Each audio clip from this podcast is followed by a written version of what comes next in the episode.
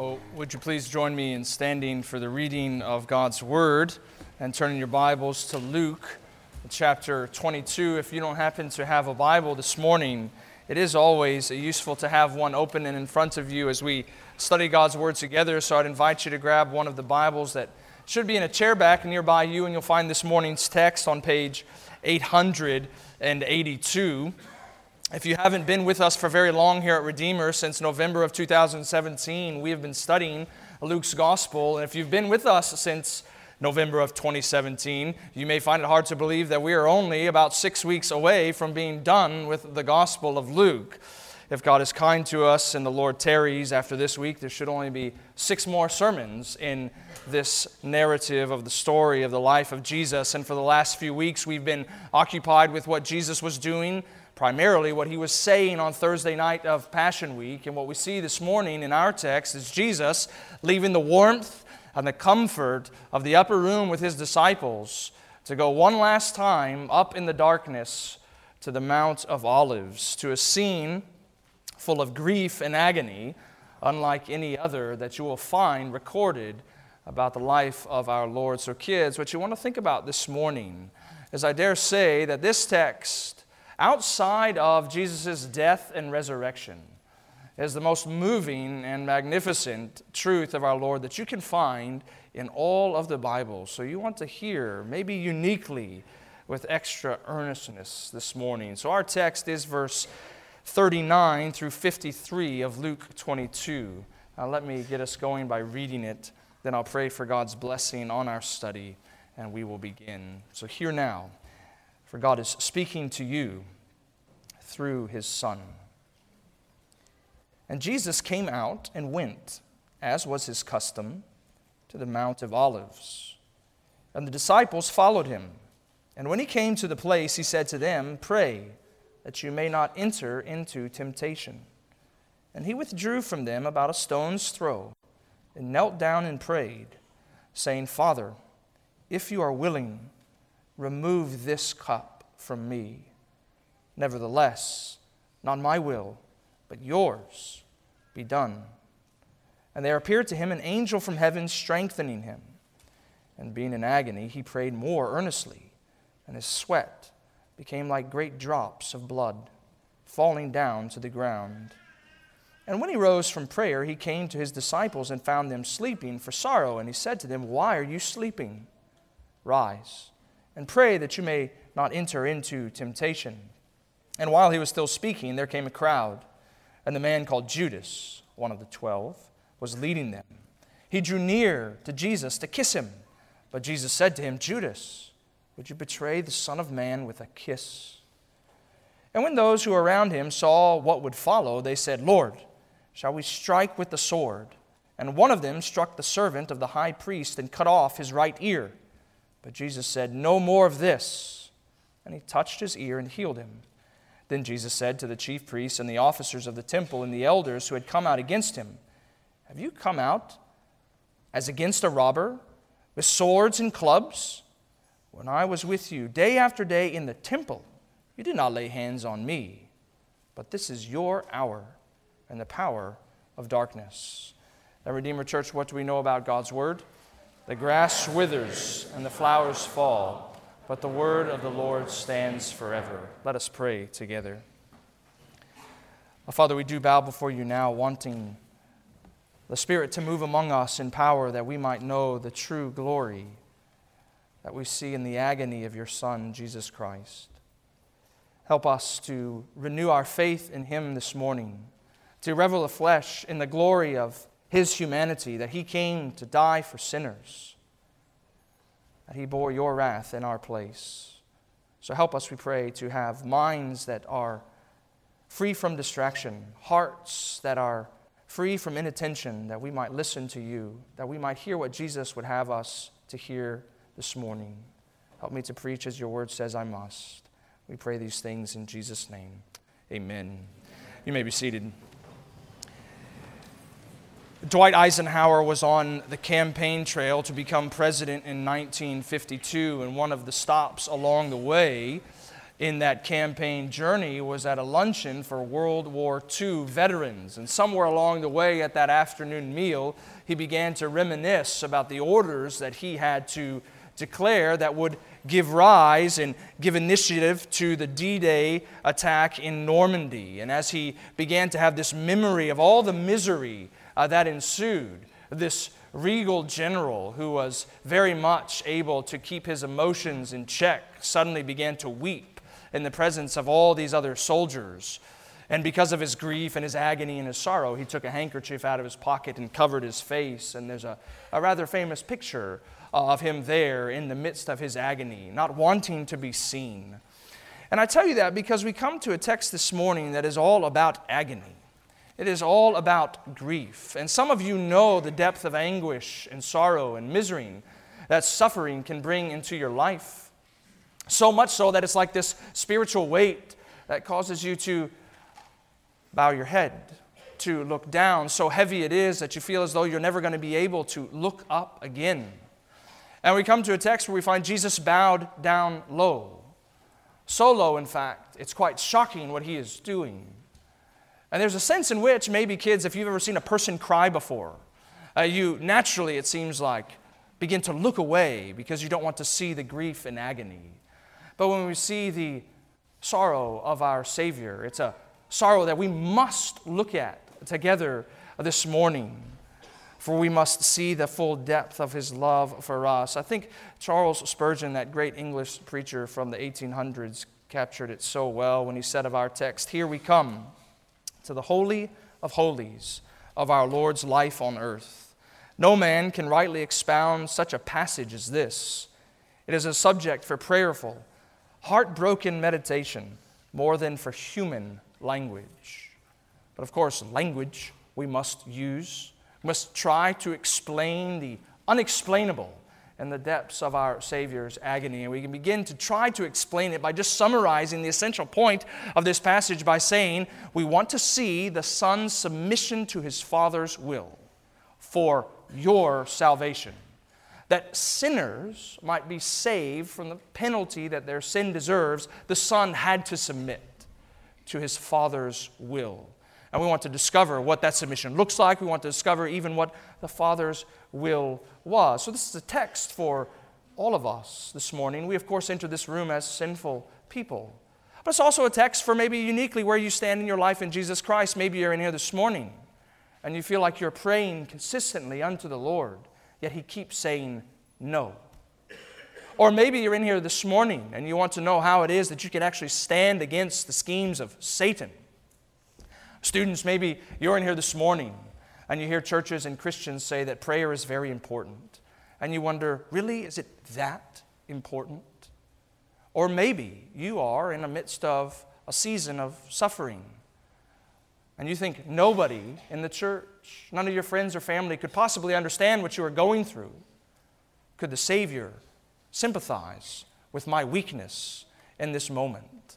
This is a text for all of us today, but we need to see from the outset that this text isn't primarily about Jesus giving us an example that he set. Even though there are, I think, innumerable lessons that we need to learn from this passage about his example. It's more about us seeing the experience of his sorrow.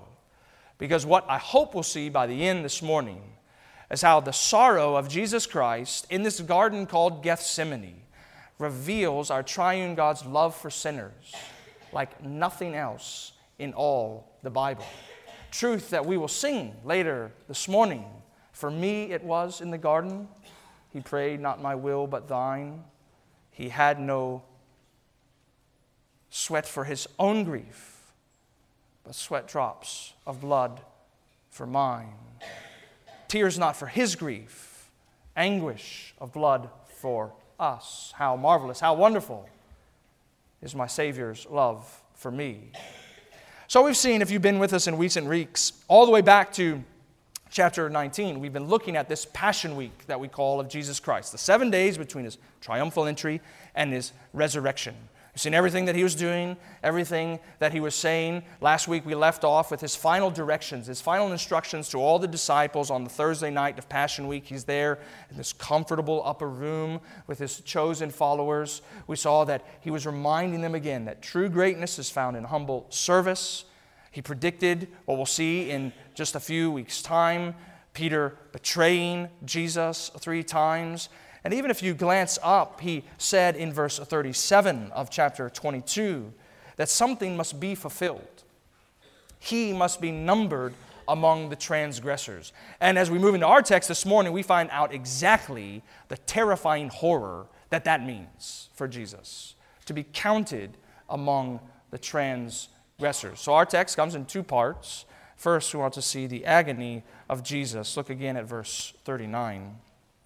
Jesus came and came out and went, as was his custom, to the Mount of Olives, and the disciples followed him. So, if you want to think about geography in Jerusalem, think of the Mount of Olives being on the east side of the city, outside these fortified city walls. It rises some 2,700 feet into the air, and it's striking and quite important that Luke tells us he went out as was his custom. Do you want to know why Judas knew exactly where to find Jesus in just a few moments' time? This is where he often was. We know from earlier on in this chapter that the Mount of Olives was his chosen campground for Passion Week. It was going to be quite easy for Judas to locate where Jesus was there in the dark secret of that night. But quite strikingly as well, it's reminding us that Jesus isn't going up the Mount of Olives for this last time as some sort of fleeing of his fate. Now, he's going willingly. He's going voluntarily. He's going knowing what is about ready to come, which is betrayal and arrest. This is a Savior who will suffer in the place of sinners, not because he was forced to do it, but because he desired to do it. And the first thing we need to see in this first part of the text is the Savior's location. Look at verse 40. And when he came to the place, you could go home later today, it'd be a good Lord's Day afternoon activity, and compare Matthew, Mark, and Luke on what they tell us about Jesus' prayer in Gethsemane. Luke is quite restrained. He's quite quick. He's quite short. You see, he doesn't even tell us that this garden is named Gethsemane. He doesn't even tell us, as John 18 does, that it is in fact a garden. And Gethsemane was basically a Hebrew way of saying olives pressed or olives crushed. And it was about 230 feet in the air outside of Jerusalem. It was about 300 feet away from an east gate into the temple that was called the Sheep's Gate. And into that gate, every year during Passover, would come the thousands upon thousands of sheep that were going to be slaughtered for the Passover feast. So you begin to see in this location, in this situation and setting of our Savior, uh, what is about ready to happen to him. He's going to be crushed as a lamb in the place of sinners. And even the very name, Gethsemane, where he loved to pray, begins to communicate that to us. But see what his direction is to his disciples in verse 40 Pray that you may not enter into temptation. Uh, Luke doesn't tell us that what Jesus actually did when he came into the garden, he set eight disciples aside at the entrance to the garden and he went further in with his closest three Peter, James, and John. It was to these three that he said, Pray that you may not enter into temptation. And evidently, if we kind of piece the Gospels together, it seems like they were going to be tempted to fall asleep. And why that was going to be a problem is because it seems like Jesus has left them there to be this kind of forewarning, this kind of alarm of Judas when he arrives into the garden to betray him.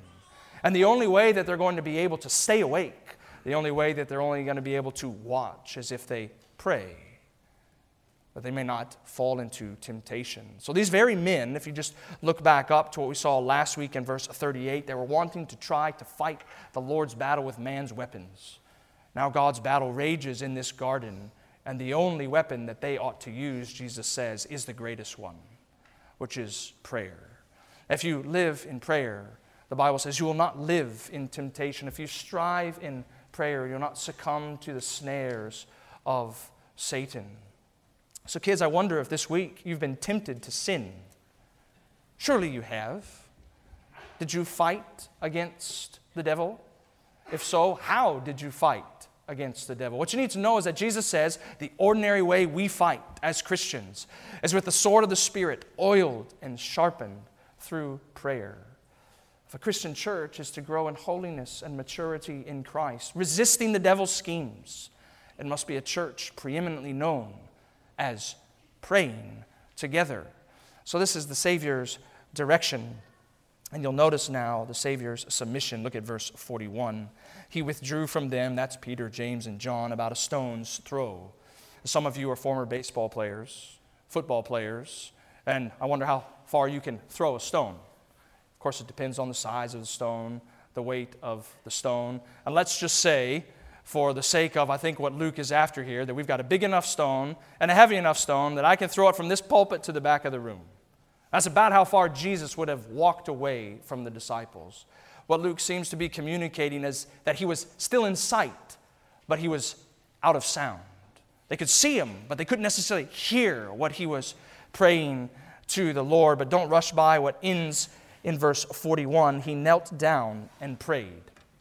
It's striking because no one prayed like this at this time in the Jewish culture. A devout Jew, when you were praying, you would stand up, you would look up, and you would raise your arms up. But Jesus does the exact opposite. Mark's language in Mark chapter 14 kind of communicates this earnestness that he falls down with his face to the ground. So heavy is this burden that lays upon his soul. And notice what he prays, of course, in verse 42 Father, if you are willing, remove this cup from me. Uh, sometime during the Civil War, a poet named Julia Ward Howe visited Union troops in Washington, D.C., with her pastor. And not long after they arrived into the camp, the Confederate forces attacked this camp where the Union soldiers were. And she was mightily impressed with the defense these Union troops offered uh, to their campground. And so she began to pen lyrics that essentially were married to a melody that became one of the most famous battle anthems in our nation's history. Many of you know it, the Battle Hymn of the Republic, this chorus that goes on glory, glory, hallelujah, three times. Our Lord is marching on. But maybe you've noticed, if you know the song, how the first verse is altogether threatening. Mine eyes have seen the glory of the Lord. He is trampling out the vineyard where the grapes of wrath are stored. It's actually a biblical text taken right from Jeremiah chapter 25, verse 30, which says this The Lord will roar from on high, and from his holy habitation utter his voice. He will roar mightily against his fold and shout like those who tread grapes. And you say, Jordan, what does that have to do with Gethsemane? Well, the context of Jeremiah 25 is this Take from my hand this cup of the wine of wrath, and make the nations to whom I send you drink it. It's almost a direct echo of what happened years before in Isaiah's ministry. Isaiah 51, verse 17 says, Wake yourself, O Jerusalem, you who have drunk from the hand of the Lord the cup of his wrath, and have drunk to the dregs the cup of staggering. So, students, what is this cup that Jesus doesn't want?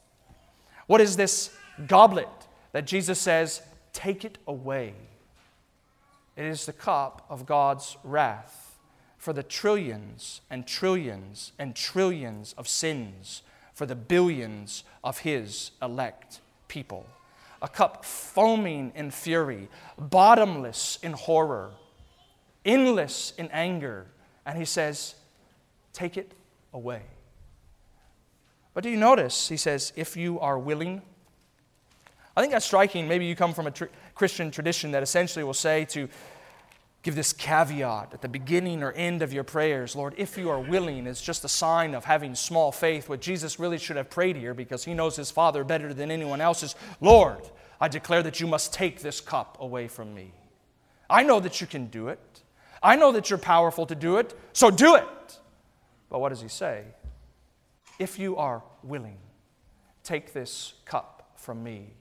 There's submission, isn't there? Of course, even how the prayer ends, nevertheless, not my will, but yours be done. It's not the time, is it, to deal with questions maybe you have about how Christ's divine will and human will relate to one another. It's just meant to show us the humility of our Lord in his humanity, that he submits to the Father's perfect, holy will, no matter what it is, even if it says no, you get the cup. I will not take it. And that is, of course, what he hears. So you don't want to just see the Savior's submission. Now, notice in verse 43 the Savior's consolation, and there appeared to him an angel from heaven, strengthening him. Maybe you can remember back to the temptation narrative early on in the Gospels when Jesus resists Satan's temptations in the wilderness. And when he finally gets rid of the last temptation, do you remember what comes? Angels ministering to Jesus. Here it is, is in a certain way, he's in another wilderness in his heart there in Gethsemane, resisting the temptations of the evil one to let the cup pass him by.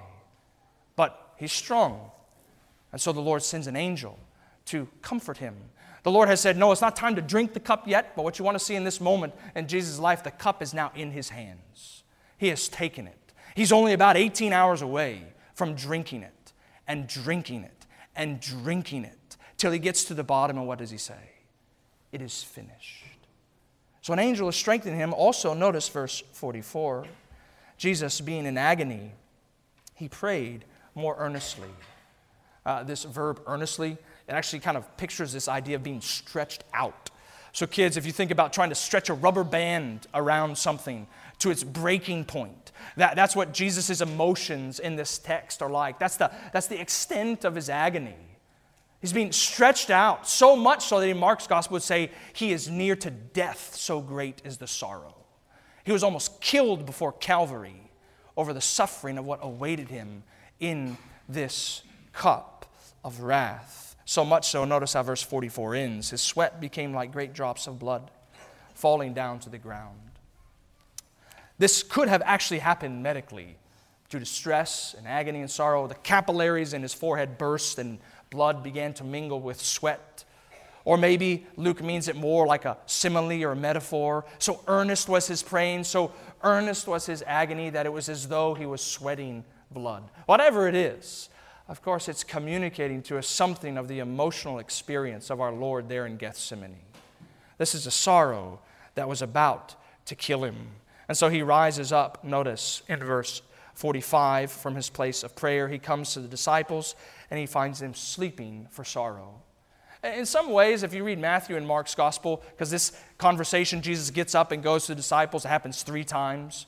So it's this kind of complete cycle showing their inability to not just pray, but their inability thus to resist temptation. It's easy just to say, hey, you know, what terrible followers of Jesus these men were. But Luke helps us know their experience too. Do you see why they're sleeping? Not because they're tired. They know something's wrong. Sorrow has put them to sleep. And some of you know what that's like, don't you? Going through grief and agony and anguish to such a degree you just don't want to wake up. You can't even wake up. So, what does Jesus say? Look at verse 46. Why are you sleeping? Rise and pray that you may not enter into temptation. It's certainly possible, isn't it, that you might be in here today sleeping spiritually. Now, what Jesus means to say to you in this text is, Why are you sleeping?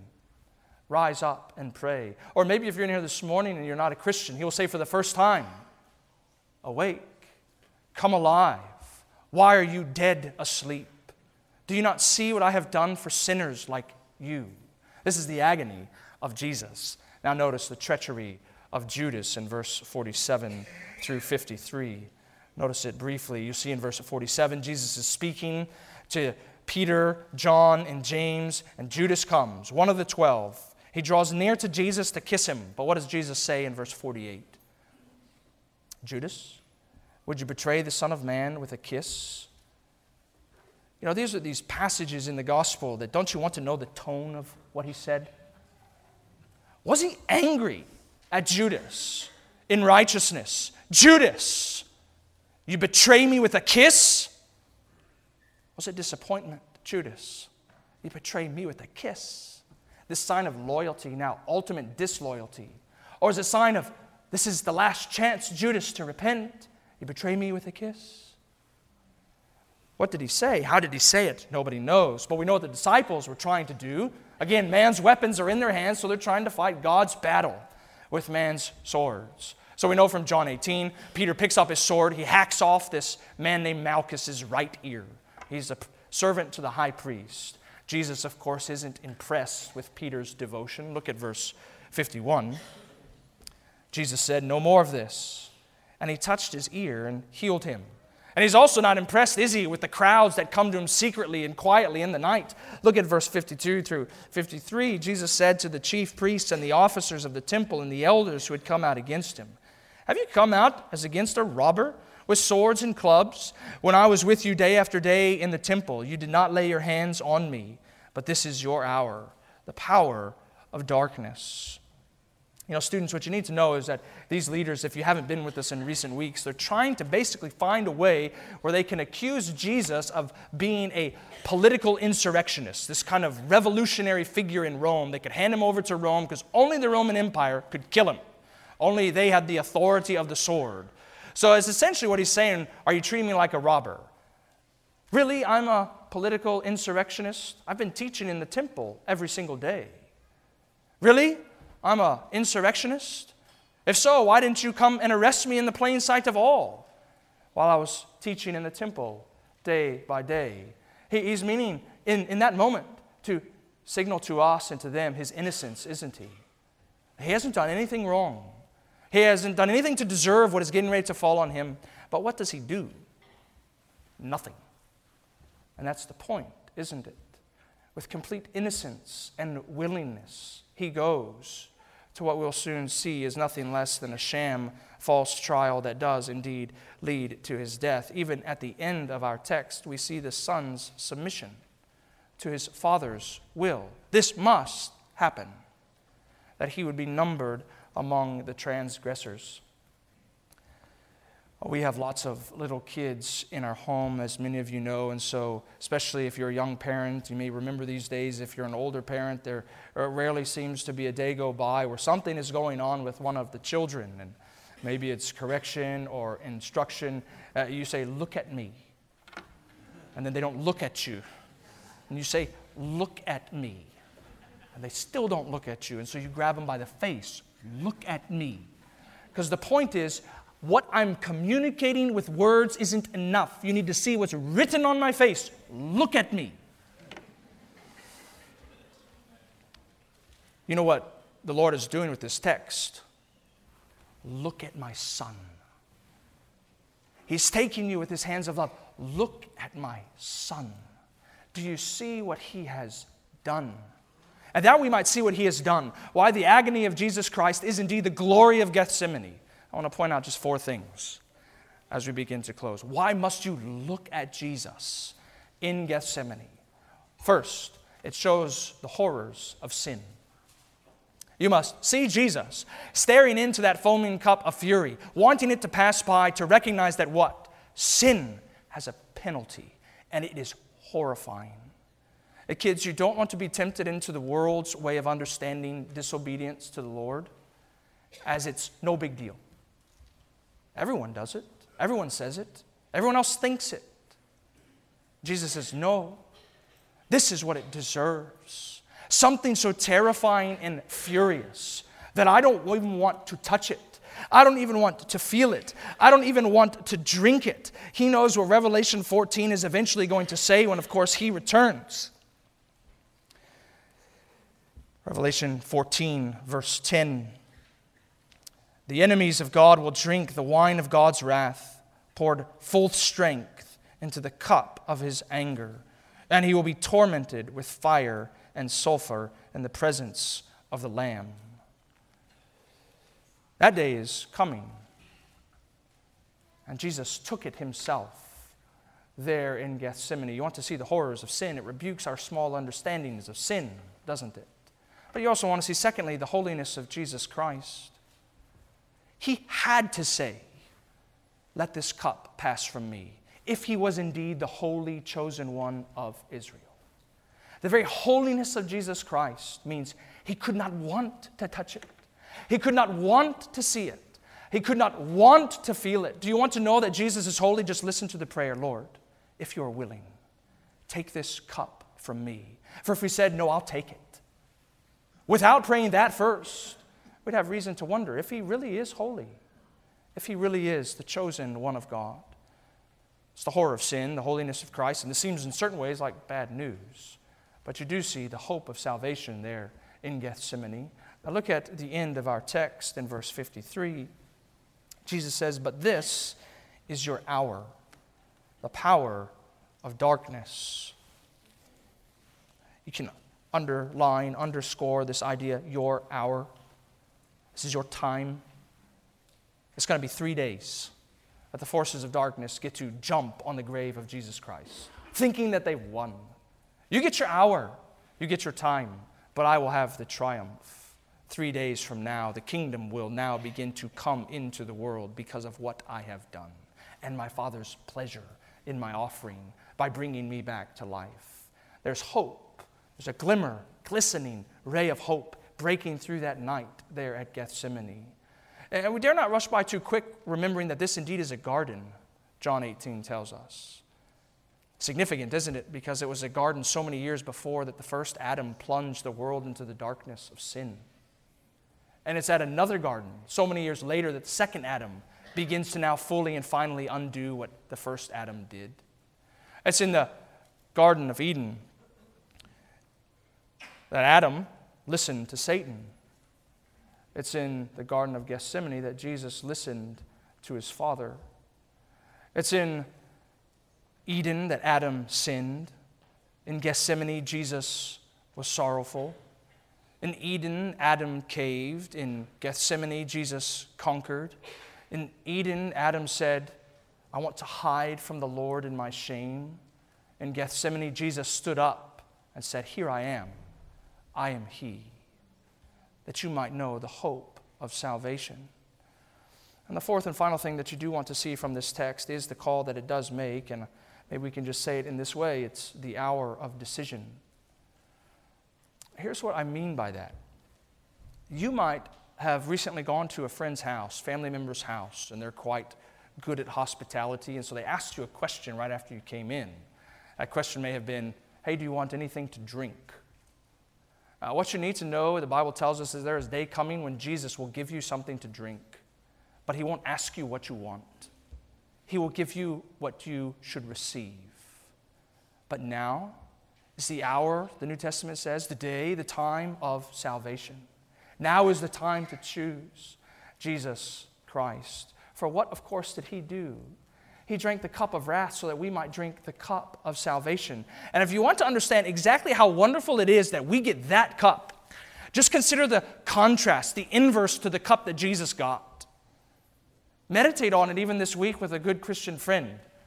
Jesus got the cup of bottomless horrors of God's wrath and said, Let it pass from me.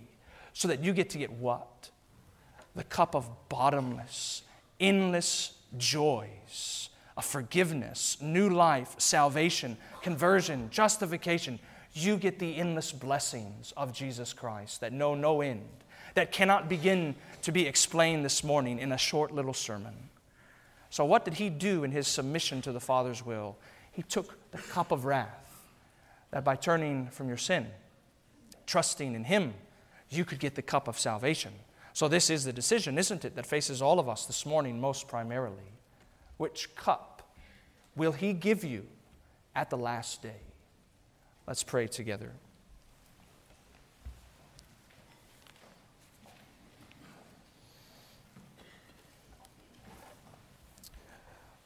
Father, we do pray that